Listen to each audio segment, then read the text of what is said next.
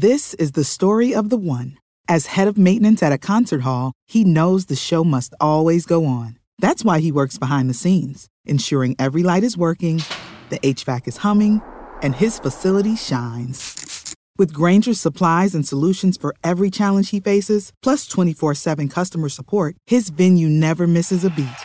Call quickgrainger.com or just stop by. Grainger, for the ones who get it done.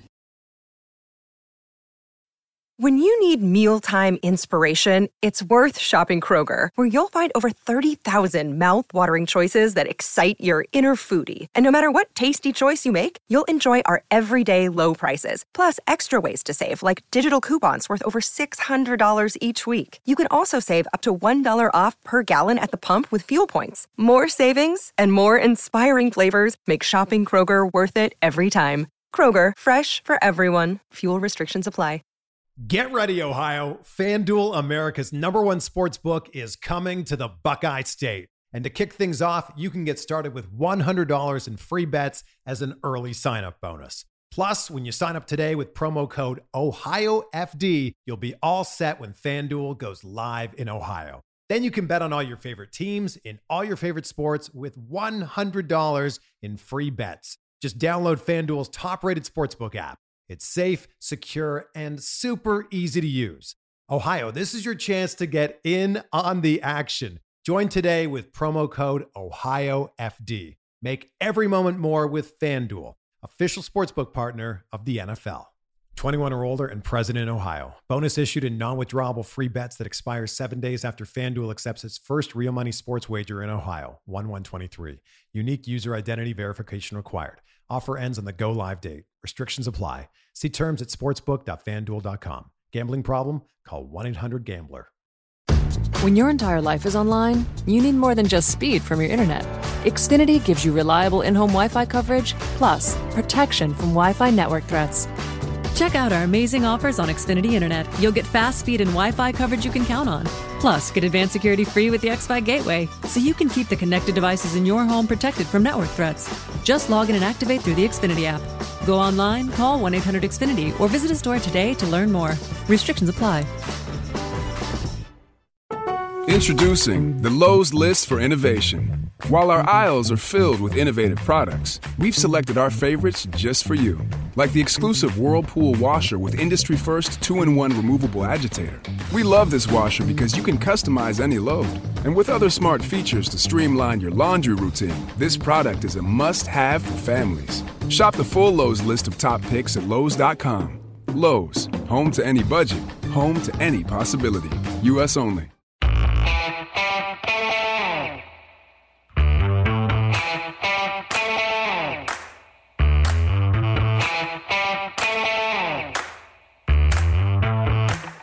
We're here for another episode of Film Study. Today, we're going to start talking about free agency, and and uh, joining us on the joke, uh, joining us on the show, is Ed Lupp. Ed, how are you doing? Life's good, Ken. How about you? I can't complain, not even a little bit.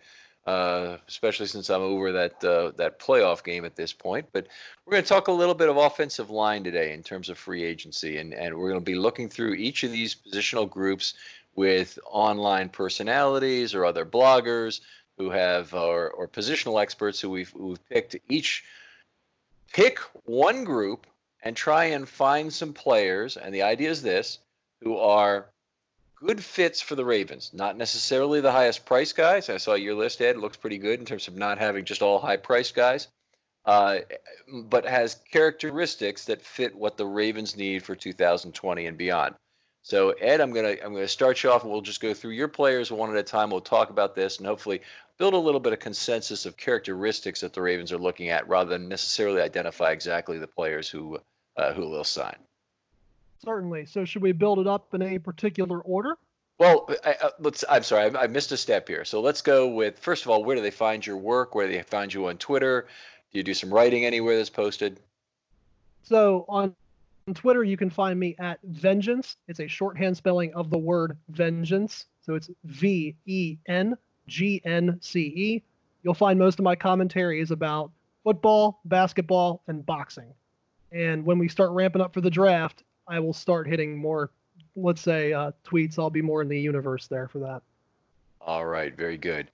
All right, so uh, the floor is yours. Uh, honestly, you've you've done the work and the, the, research in terms of who these players are. I'd like you to start and go in the order you'd like to go. Uh, uh, highest to lowest, lowest to highest. Maybe maybe maybe highest to lowest is best, but you make the call. Okay. Um, I'll lay out the groundwork for how I did this first. So I went back and I watched official NFL Films highlights of at least two games of four guys that I'm, let's say, watching right now. And for each of those, I wanted to make sure these offensive linemen had a high snap count in that game according to Pro Football Reference. So I want the biggest sample size in the smallest amount of time. Sounds good. And the, and the first guy I discovered was Ben Garland out of Air Force, who is now with the San Francisco 49ers, who did not win the Super Bowl. All right. Uh, so, uh, going backwards, way back to when Garland actually graduated, he played in the Air Force triple option team that was actually in the Military Bowl. It was a shootout um, many years ago, nine years ago, where they famously failed a two point conversion and did not beat Toledo in that game. Uh, so he has experience with the option scheme, which is fit for Roman's offense. So even though that I'm well aware that San Francisco's had different styles of offense over the past years, and they certainly don't run, uh, let's say, gap read with Jimmy Garoppolo, because I don't think that would work. Um, he has some experience there, and it still works, if, in my opinion. Uh, so the game that I noted here is his game against the Vikings, and this was the game that was actually in the playoffs. Uh, he does play guard and center, but in this game, he played guards. Um, I'm sorry, center specifically. Uh, so here are some of the things I noticed in that game, for better or worse.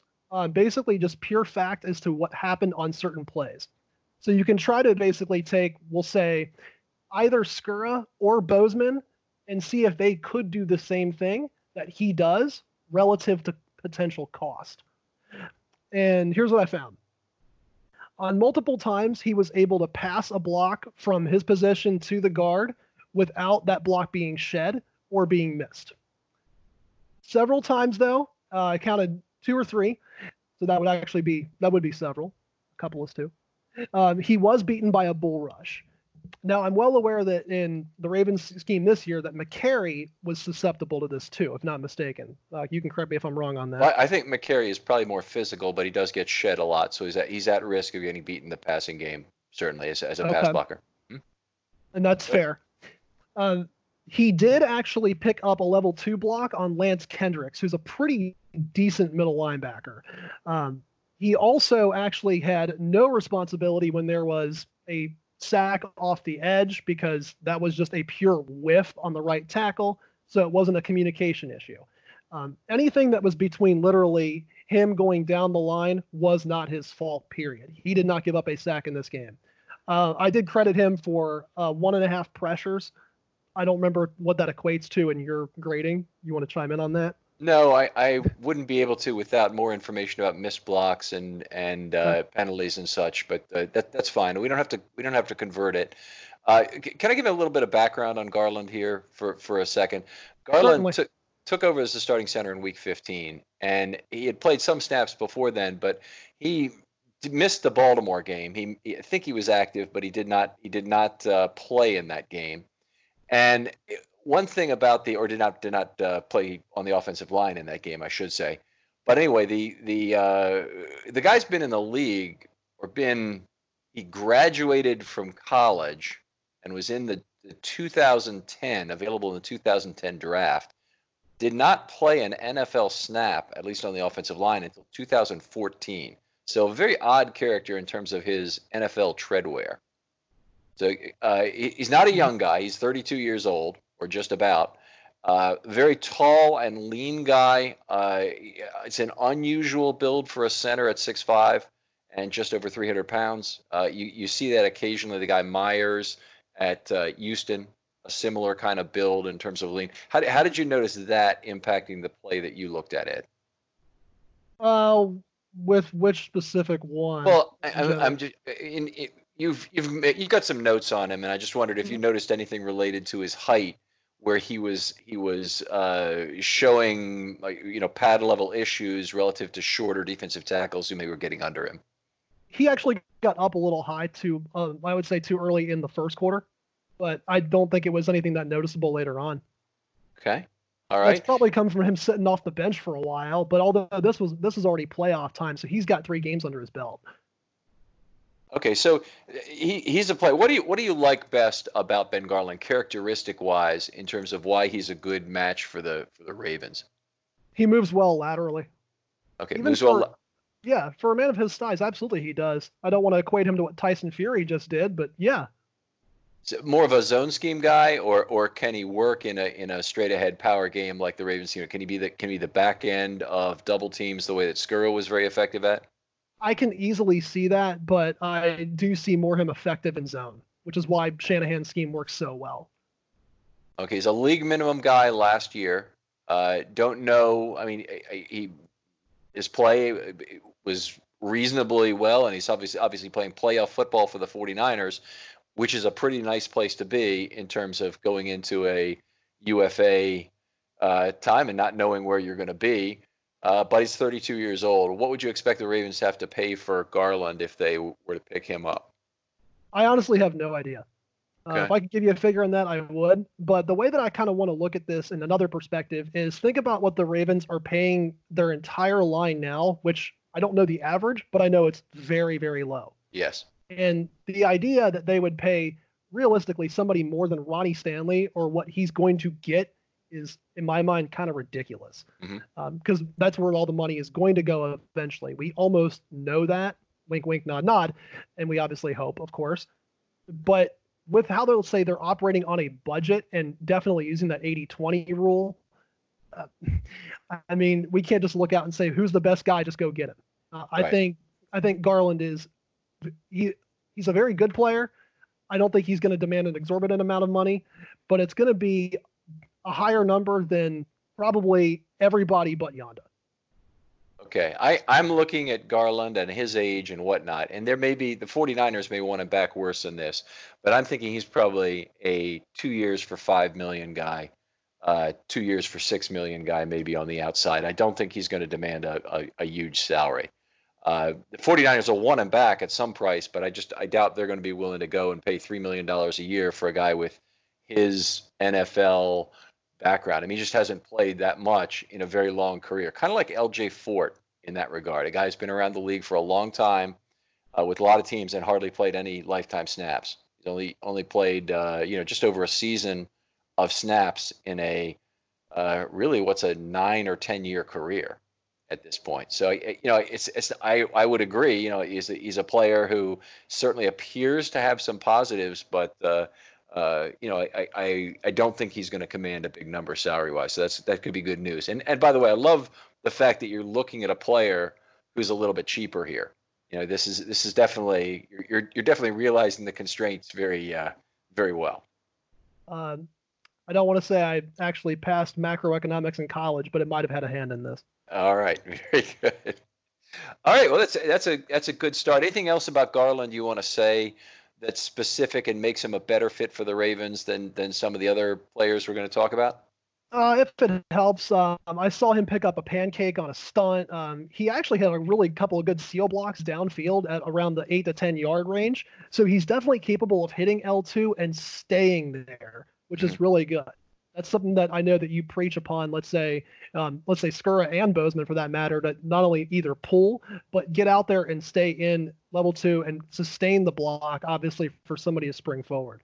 Right. That's that's often a case, particularly on screen blocks, that offensive linemen get to level two and then they get lungy, as I call it. They they think they they commit too early because they think they're not quick enough to deal with a, a cornerback or a safety there when all they really need to do generally speaking is just maintain relative position and that keeps a player off the play and then allow that opponent to come to them so that they that they then can initiate the contact. But I, I see too much lunging in level two, and you know a desire sometimes to make a, a cut block that is just too difficult relative to staying in position, staying upright, keeping your feet, and trying to trying to just get a, a, a paw on the guy a lot of times. I mean, a 300 pound man when he pushes around someone like you or me, and I, you know I weigh almost 200 pounds.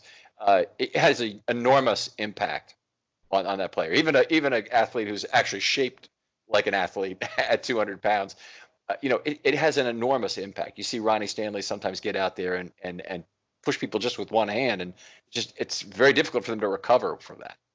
Yeah, I would weigh, I weigh about a quarter of that, so I would be flat. Um, but you're absolutely right about let's say leverage is a good word for this too. All right. All right, that's a good one. So Ben Garland played the last three games of the season as the starter for San Francisco, and then played all three playoff games all the way through the Super Bowl as their starter, and did not look bad. Uh, so let's uh, let's keep him on the list. So let's go to number two. Okay, I'll skip around a little bit. Let's um, stick with a former Super Bowl champ of Joe Thuney, although the spelling isn't that way, obviously. So this is a New England Patriots guard. And uh, I picked him because I thought of a contingency plan that I believe that we, you might have alluded to this on a previous show, where you were talking about the idea of moving Bozeman to center in, let's say, the event that Mekari was not there or something may not have worked. Am I right on that? That's that's right. So it's if if they decide that they either draft a guard or they want Powers to be at guard and Yanda comes back and is this still the right guard, uh, they could make that move. Uh, certainly, if Skura is is not available to start the season, I think it's it's a it's within the realm of possibility. You and I both observed this last season. They really didn't make changes that would disrupt the line. Everything was going so well at more than one position. So all of their planning was basically, if there's an injury, we only want to make one change. We don't want to we don't want to shift the pieces around like one of those car park puzzles. We just want to make one one change or one for one.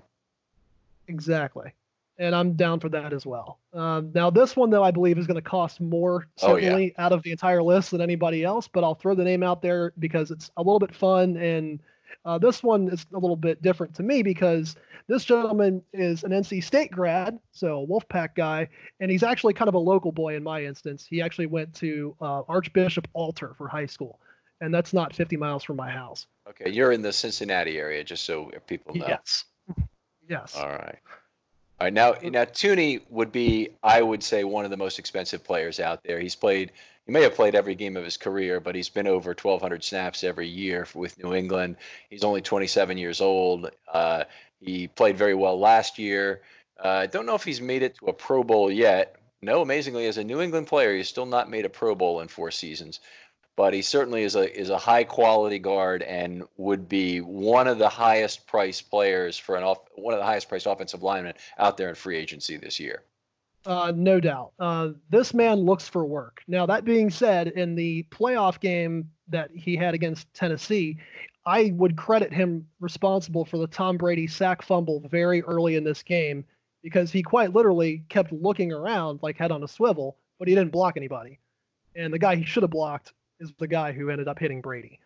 Hmm. Um, now he did recover from this very well, actually. He's very busy with his hands, um, so he keeps guys, you know, keeps their hands down.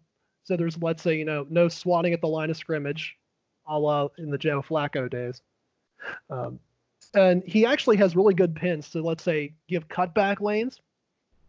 I saw him actually double um, a defensive tackle, edge rusher multiple times.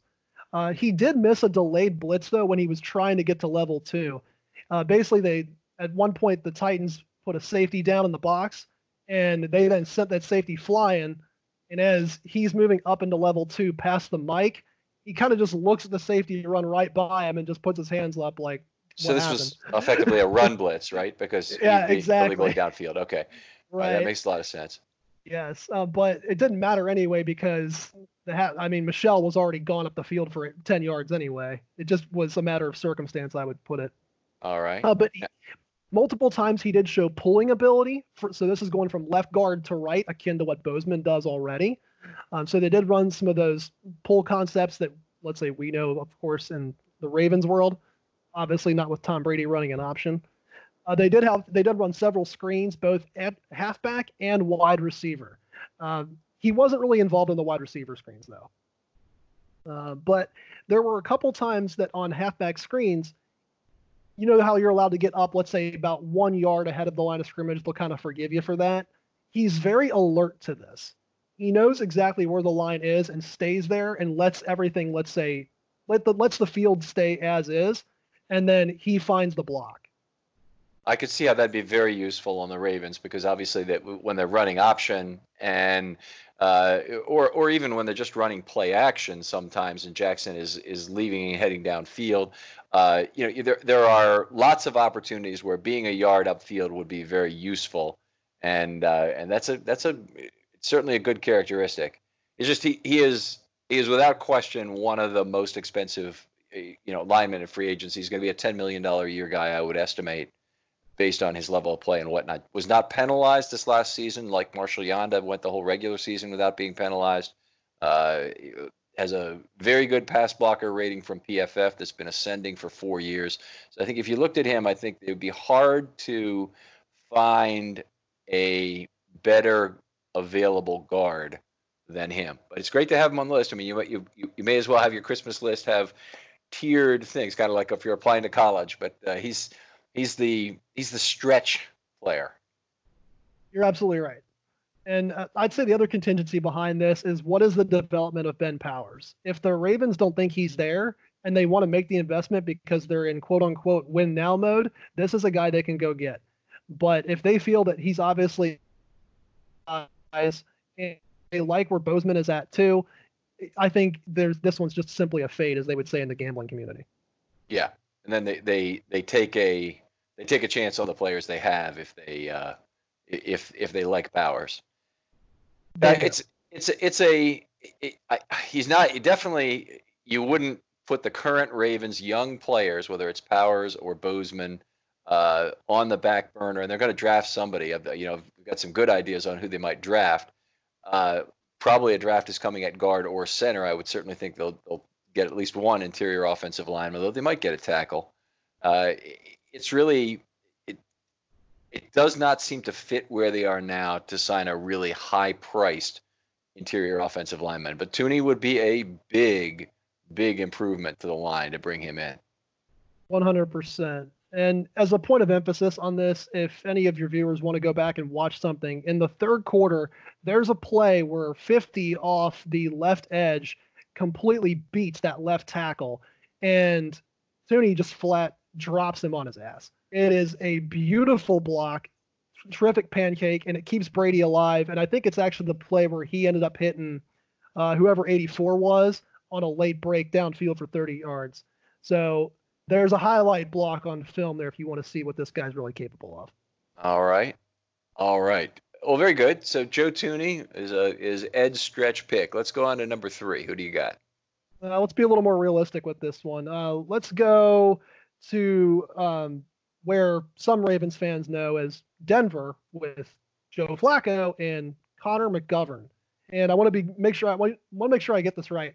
This is the Connor McGovern that plays for Denver that went to Missouri, not the mm-hmm. Connor McGovern that is playing for Dallas, who went to Penn State. Gotcha. So another young guy. Yes. Uh, he's 20, not yet 27, and played three years in the league. Although it looks like he missed his rookie year due to injury, perhaps. He was a a, a draftee as opposed to a UDFA in that that season. That's right. Uh, this kid, uh, he's actually got a pretty good punch. Uh, I think you've actually wished that you've ha- asked for this from some of your other linemen on the defensive side, um, but actually, good use of hands. Yeah. Um, I've seen him pick up a couple of spin moves really well. Is absolutely very, very cautious and very alert about passing off blocks and well aware of just being gap sound. So when there's a blitzer coming, he identifies where that gap is and getting the proper communication done. And this was the game that I watched him against. I didn't mark the opponent, of course. Uh, Indianapolis. That was the famous Adam Vinatieri missed three field goals. Then he made the uh, very end one. Mm-hmm. Uh, I've noticed that out of shotgun snaps, um, I don't, I didn't see any problem there. I, I know, I think Skura was dinged a couple of points on PFF this year for that, if not mistaken. Yes, that's that's a that's a important thing is not having having good shotgun snaps. Very important with Jackson because he takes almost every snap out of shotgun, and you do not want to distract or mess up the timing on the play by having that be just a bit outside and him having to either you know, fumble it or or uh, or bobble it and then have to reacquire the field. I love the uh, major league reference you dropped there. There you go. I hope it didn't spoil that for your viewers trying to guess what that was from. No, they, Um, they got it. Good. Uh, so uh, there was a point of note here that he did a- couple of times allow free hand to come up in the air in pass protection, which is of course at risk for you know a batted ball deflection. But you could arguably compensate that for Lamar using different angles than what Joe Flacco is going to use. So even if it did happen, okay, maybe he recovers or maybe Lamar bails him out. Um, he does have effective double teams. Uh, similar to that of Joe Thuney, he also is very alert to the line of scrimmage on screens. Uh, every time that they ran a screen, or actually there was a, a broken play um, where there was a QB scramble of Joe, and he made sure he didn't get out and block downfield illegally, which was very good. Uh, he did have a collapse in the red zone that was a little bit concerning that forced a throwaway. Um, and he was susceptible to a, like, let's say a chop hand movement kind of like what they show at the combine on that um, that bag drill they do, and they ask the lineman to go up, down, and across. It was almost that drill that actually beat him down the center a couple times. All right. Um, All right. Yeah, and then I'm sorry. Let's finish your finish your Yeah, yeah. individual notes that you've you've seen, and then I want to talk a little bit about where this guy's been in his career so far. Uh, certainly. Uh, the other parts I have on here was that he actually did miss an, a cutback block in, um, I'm going to say mid L1 to L2, and he completely whiffed an L2 block on the middle. So there are concerns here with what he's doing consistently, but at the very least, he's capable of getting to level two. It's a matter of actually finishing the block, finishing the play. Okay. But so I will say, if it came to a gap read, he can get that, and that's what the Ravens run. Okay. And uh, how about picking up a blitzer or stunt recognition, stunt handoff skills? Any any evidence of that in the games you watched? Stunts, yes. Blitzes, no. At least it didn't seem like the Colts blitz that often, so it wasn't there. Okay. Um, the reason I ask is because McGovern, there may be a Raven he reminds me of, and the guy I would I would point to is Ryan Jensen. Uh, he's a guard converted to center. He converted to center in 2018, and was initially absolutely awful, uh, particularly as a pass blocker, just terrible. And in 2019, he showed up. He's a whole different player and played very well in a full season at center, and that's protecting Joe Flacco, which is not the easiest assignment in the world for a for a center. Never is. Yeah, so uh, uh, you know, you see that kind of growth between level three and level four. I wonder if he really invested in himself with a lot of off-season training activities to improve his game. And I also kind of wonder if we've seen the top of what Connor McGovern can offer in terms of his 2019 play. So it may be that that, he, that you know a player has taken a great leap forward and another is not tremendously likely. Now Jensen didn't have a great first year at Tampa. He did have a very good second year at Tampa. I think he might have even made the Pro Bowl, but he was certainly among the highest PFF rated centers again this year. So uh, you know he, he was a good player, but McGovern is is a, a player with a checkered past, a checkered 2009 pre 2019 past. I'd say you know center is the right position for him, but it wasn't the right position for him in 2018. He didn't look good there at all. So the really question is is is he really has he really taken to a new level of work ethic necessary to play center, learn the position, and then also you bring him in, and is he a guy who can immediately pick it up, do all the other things that are necessary to run the offensive line for the Ravens? I, I'm even not sure about that. Uh, to that point, he played in a spread system at Missouri, even though that he played on the bad Missouri team before they actually had a slight turnaround, if you want to call it anything like that. Um, but what I see out of him is if he's capable, let's say, when I mentioned earlier that gap read play, and the Ravens run this a lot. This is where the center is responsible for picking up the will linebacker, and he basically has to just attack the defensive tackle ahead of him and then just drift to the will, as opposed to, let's say, working his way up. I think that he's very capable of doing this. Now, the rest of it, in terms of obviously calling out, let's say, um, pass protection, is it going to be a, a thing that, let's say, if evolves or plateaus or even sinks? I don't, I don't know. Right. And I, I think he's obviously hit his stride in some aspect, but I do question what in the world happened two years ago, and what is the guy is the guy we're getting now part of recency bias or because of just genuinely good work? Right. Okay. Well, that's uh, that's fair enough. In terms of what he might make this year, he's not going to come cheap. At least I don't think he will. I think he'll he probably won't get what Jensen did, but he probably will get a pretty substantial contract in this in this off season. Uh, somebody will take a chance on this guy. Just he's he's got more of a checkered history. Jensen had more of a of a not very much total snaps played prior to his breakout year in year four. Uh, so whether this guy is is seven million or ten million per year, I think that's kind of the range for him. I don't think he's I don't think he'd be a cheapie. He's in terms of age, he, he's the kind of player people like to gamble on in free agency, being young enough that you're still buying into his prime years. That's definitely the idea with where he's at. So if you're going to make the investment, it's not going to be, you know, a, let's say a large investment, but certainly one that's worth noting. And again, it's it's a risk, it's a gamble. I'm not I'm not seeing it entirely, but I can see the idea of maybe a roll the dice sort of thing.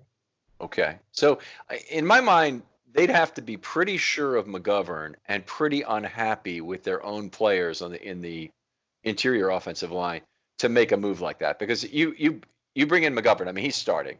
You, you're you're not going to waste the money if he's if he's not starting. So that immediately puts a player like Mekari on the bench, and it means you're not you're you're he would I'm sure continue to be the backup, but you you'd be basically signaling that Skura was going to miss the season. I think. And, and that was the idea behind this one entirely is that Skura is flat gone, and we have to 100% rely on Mekari they're gonna they're just gonna go ahead and do it anyway. They'd spend the money and say, let's try it. Hopefully, we get what we what we just seen as opposed to what we saw. Okay. And another point about McGovern is that he's not the kind of guy who would be looking for a prove it deal. He's clearly looking for a long term deal after what's his best season so far in year four. And I think regardless of money, I mean, if if it ended up being the market for him was only five to six million per year for a four year deal, I think he'd take that before he would go somewhere and play one year for three or four million just as a quote unquote prove it year. The last thing you want to do if you're Connor McGovern or if you're Connor McGovern's agent is risk a prove it year when he's been checkered in terms of his past. So I, I, I, think wherever he signs, it's going to be pretty significant money and, and a and a longer term commitment than, than maybe the Ravens are willing to do. But anyway, again, nice to have players at various tiers on your wish lists of free agents. Thank you. I appreciate that. Who's uh, number so four I, for you? Uh, so you'll actually recognize this name. It starts with T and ends with Oni Bergstrom. I love this guy. Thanks. I used to I used to run a test for new actuaries we'd have, and I'd say we'd get to a certain point in it, and I'd say, "I'll tell you what, it rhymes with Schmunder writing," and then we. All right. So Tony Bergstrom now, truly an old man now, age 33. And stop it with that old man thing. I'm the same age as this guy. Yeah, well, I'm I'm I'm somewhat older, and so I'm a lot more. Uh, I'm a lot older. Somewhat. But, yeah. yeah. Well, uh, I'm sorry. I, I don't want to interrupt you. You get you no, get started. Okay, well, okay. I remember him being very ineffective in his year with the Ravens and not playing a whole lot. Uh, you know, sold to us in 2017 as a guy who could play tackle or guard. Uh, played a portion of a season, and uh, and I, I I have to look at my all in offensive line sheets. I'll bring I'm going to bring that up while you're talking about what you do like about him, and then I'll have the offensive line stuff from 2017 to, to give you more information about what I had per game for this guy. That's totally fair. Uh, now, of course, besides being with the Ravens, he spent some time with the Raiders before they jumped to Vegas, the Texans, and uh, the very near and dear to your heart, Washington Redskins.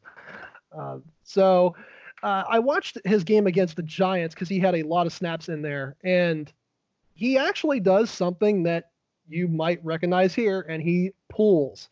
Now, obviously, I'm not saying that the Redskins run the same offense we do, nor is it that good. However, he's definitely effective at it. Uh, so he understands if he's going to pull, find your assignment and find it fast. Uh, he's definitely capable of doing let's say communications where they're passing off blocks to each other, left and right, both sides. I noticed that, and he does pick up other for other people who've gotten shedded.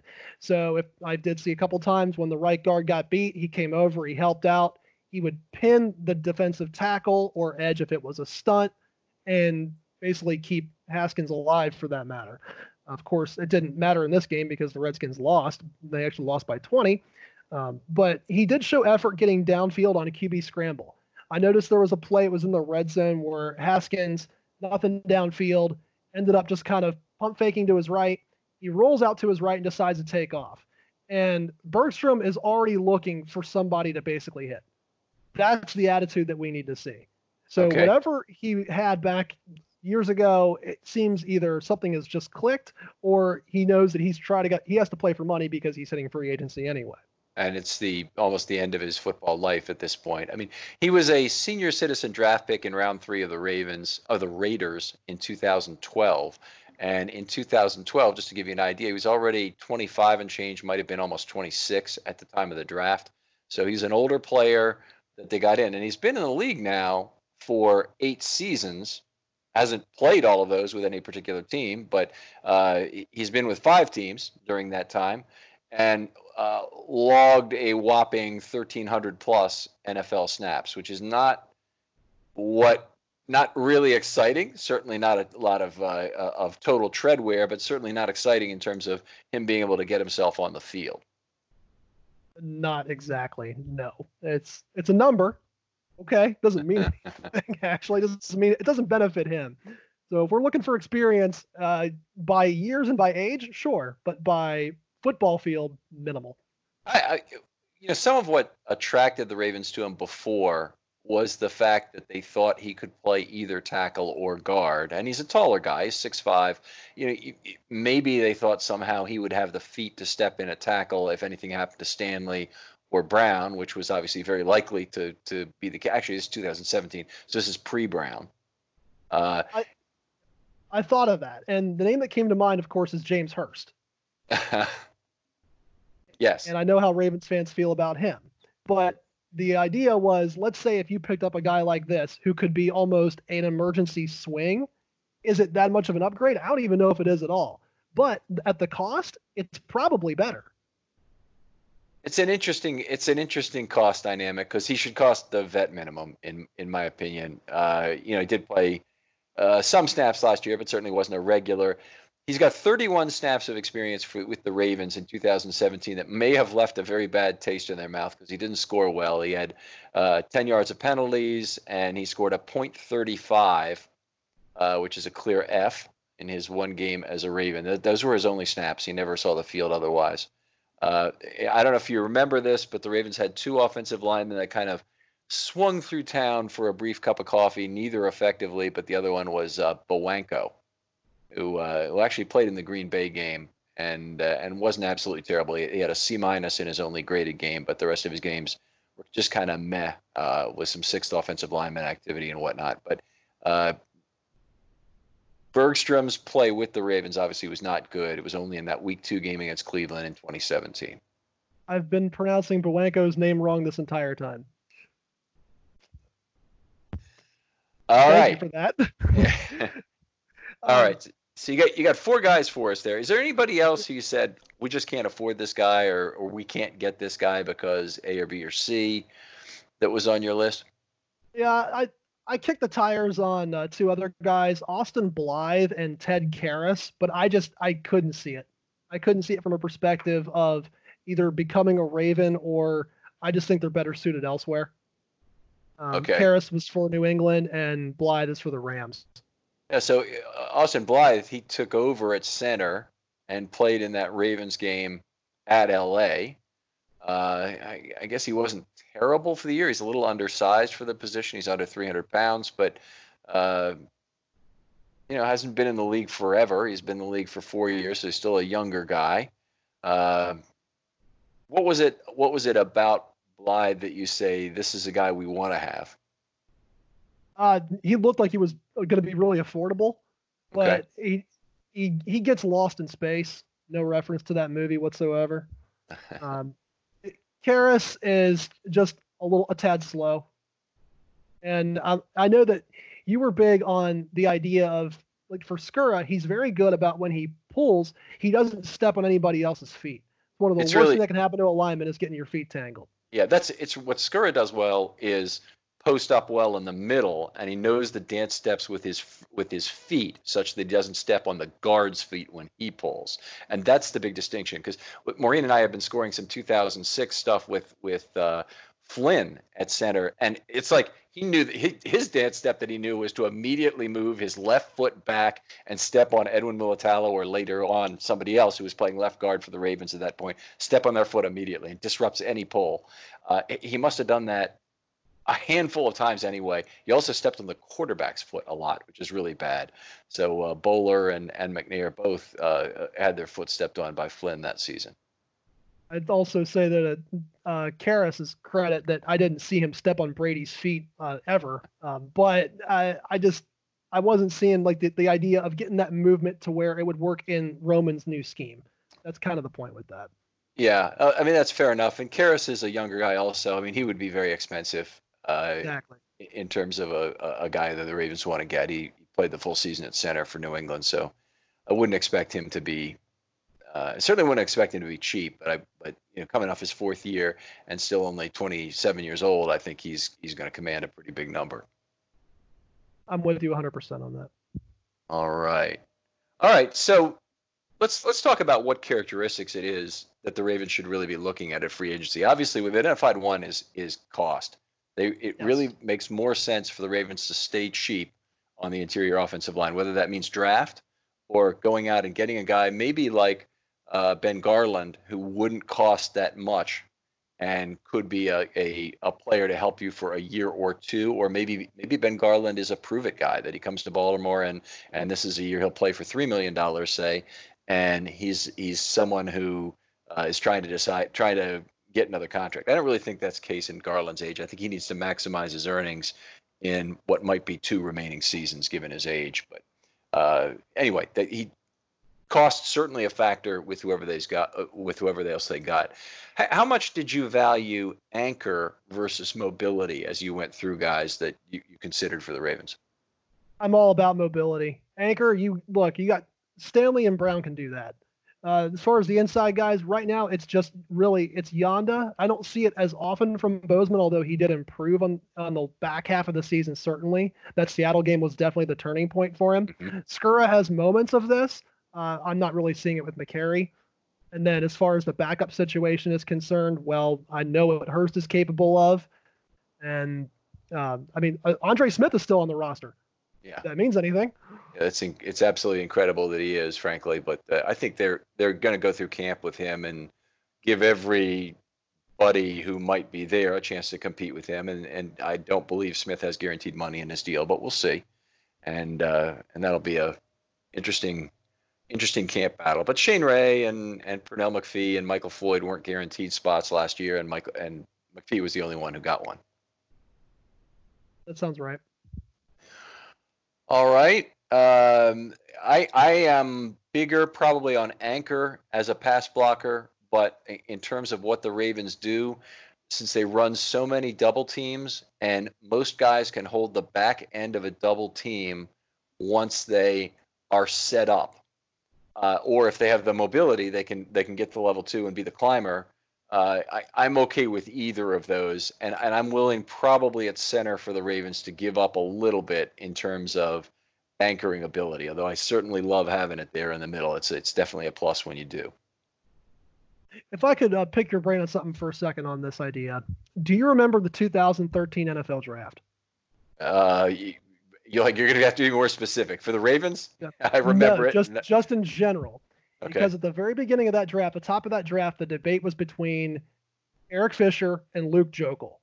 Uh-huh. Neither of which were the best linemen in that class, and the best lineman by far was Lane Johnson, and Lane was the most athletic. And we really haven't seen a lineman like Lane in basically ages.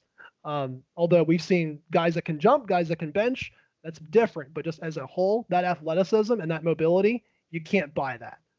If right. I can see something on film where I can so I can see that you can move or you have good footwork, I'll take that footwork.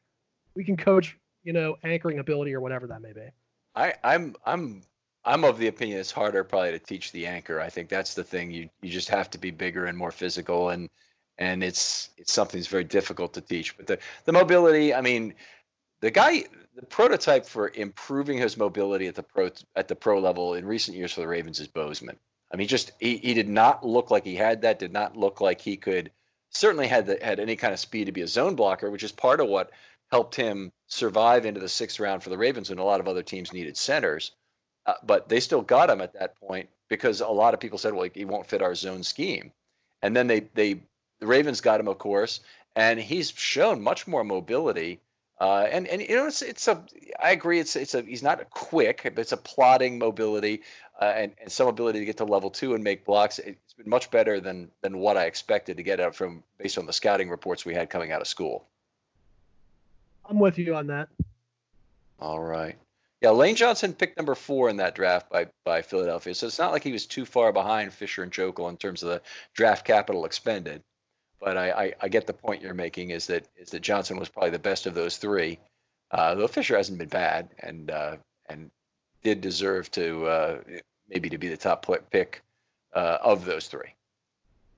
I I just I figured they were just going to flip a coin and pick either Joeckel or Fisher anyway, and they were just going to forget that Lane existed. Sure, sure enough, it kind of happened that way. Yeah, there's always. I mean, the best the best lineman in the draft was probably Travis Frederick, who was drafted later in the first round in in uh, in that draft. Um, and DeAndre Hopkins was the was the first round player who was probably most undervalued, not not being taken until 27. And Matt Elam was maybe the worst first round pick, although there's a there's a bunch of other bad ones in there uh, earlier on. I don't know. That's a that's a Gator great, as they say. I do agree. the first right. rounders, I, yeah. All right, well, pleasure having you on. Anything else you want to say about the available offensive linemen before we uh, shut it down? Uh, as far as available in free agency, no. I'm going to tell you if you're looking in, ahead into the draft, uh, I'm sure that the name uh, Cesar Ruiz will yes. ring a bell. Some Ravens fans. Uh, watch Lloyd Cushenberry, by the way, out of LSU. You know, you're the second person in a row who said that because we had uh, Coach Evans on, and he he loves Cushenberry. He thought the Ravens could take him at 28. I don't see that happening, but you know they they could take him further down. He might be a fourth round selection for them if he lasts that long. Uh, it, it's it's certainly a possibility. Ruiz is the other name you mentioned there. We talked about compound points, but this is the example of how I end up giving a long long answer to this kind of thing. Ruiz yeah. is a is a uh, a center who's slight of build. So I, I, you know, he's younger, which is his big positive. But he's uh, of those Michigan linemen, I probably like him the least, even though he's most maybe the most highly regarded. And it's it's a matter not of liking him the least; it's liking the least for where he's likely to be drafted. So if they could get Onwenu, um, uh, you know, in the fourth round, which I think is a possibility, or maybe they'd have to take him in the third. But if they could get him in the fourth round, that's a massive body to get in there at left guard, and you really would have an earth mover. They could even change the handedness of their run game to fit that, or or make him the right guard and and and install uh, uh, Powers elsewhere, or keep Powers as a backup. But uh, he's he to me is a is an exciting draft player. Based on historical data of how the Ravens, let's say, handle the offensive line by typically not deferring to the first round, with of course, obviously the mm-hmm. exception of like Ogden Stanley, things like that um, it, it, he fits the bill for that. Yeah. Um, although the, I'd say the other kind of the rule of thumb is how many offensive linemen literally are left after the first two rounds. Well, it's, it's everybody thinks there's no no good ones, but the Ravens have had a very very good success rate of getting that inside linebacker and whatnot with later round picks and and uh, uncovering value. A lot of that is small school stuff, but then then you get a Bozeman who's right out of Alabama in a late late round pick, and and that's uh you know, an unbelievably good selection. So uh, uh, I'd be totally be down for that. If there's any Alabama player that falls the sixth round again, I don't care. Go ahead and take them. All right, Ed. Thanks for joining us again. Uh, we appreciate it. Love to have you on again. Maybe talk about the draft coming up uh, at some point. And uh, appreciate you doing this. Tell us, tell folks again uh, what your Twitter handle is. So I think that's where you do a lot of your communication about football. Yeah, one more time. That's at Vengeance and I'm sure you'll go ahead and tag me in that anyway. I would appreciate that. Thank you very much. I'm also going to put a please in there as well. I know my mom will kill me if I don't ask if I don't say that. Um, it's an automatic like I said, when I promo the show, so don't worry. Um, and then uh, let's say looking beyond this, um, if you want to know some college basketball stuff, I'm happy to help you with that. But as far as the draft is, trust me, I will ramp it up uh, come April because I'll actually have uh, some film study that I'll watch. I'll do some scouting reports. Um, those of you football fans out there, I highly, highly recommend every single year pick up a copy of the Phil Steele magazine. It is the easiest way to figure out who's who first and get a bead on what teams you're going to watch for that specific reason. There's always players that are bolded, highlighted, and let's say to give you almost a you know put it under a microscope and say which guys am I looking for easily gets you a jump ahead in the game. Life's good, Ed. Appreciate you coming on. And uh, want to also remind people out there that we're looking for people to do film study shorts over the off season here, particularly in the dead period after the draft, before training camp really starts. That's a great time to get your study that was done, and you know whatever uh, analysis you've done. Ed did one on on looking at how the Ravens playbook mapped to Madden one time that was kind of entertaining. That's that's uh, that's still out there if you want to take a listen on that. But we have we, we're looking for people who have original content and and do studies of their own. They layer on information to what's available from the normal public sources. Uh, if all you're going to do is come on and quote yardage and and touch statistics, you know people already have that. But we do want to we do want to let you explain your own analysis and and are looking always for for new people to do that. Thanks again, Ed, and we'll see you next time on Film Study. Appreciate it. Thank you.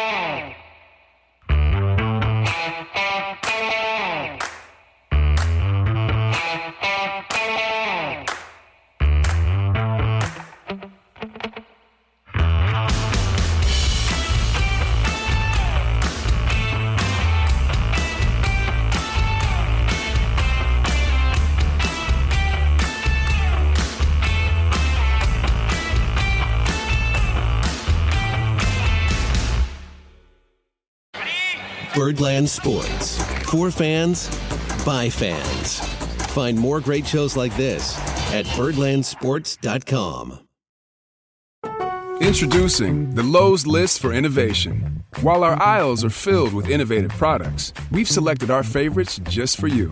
Like the exclusive Whirlpool washer with industry first 2 in 1 removable agitator. We love this washer because you can customize any load. And with other smart features to streamline your laundry routine, this product is a must have for families. Shop the full Lowe's list of top picks at Lowe's.com. Lowe's, home to any budget, home to any possibility. U.S. only. This is the story of the one. As a maintenance engineer, he hears things differently. To the untrained ear, everything on his shop floor might sound fine, but he can hear gears grinding or a belt slipping. So he steps in to fix the problem at hand before it gets out of hand. And he knows Grainger's got the right product he needs to get the job done, which is music to his ears. Call, clickgrainger.com, or just stop by. Granger, for the ones who get it done. When you need mealtime inspiration, it's worth shopping Kroger, where you'll find over 30,000 mouthwatering choices that excite your inner foodie. And no matter what tasty choice you make, you'll enjoy our everyday low prices, plus extra ways to save, like digital coupons worth over $600 each week. You can also save up to $1 off per gallon at the pump with fuel points. More savings and more inspiring flavors make shopping Kroger worth it every time. Kroger, fresh for everyone. Fuel restrictions apply.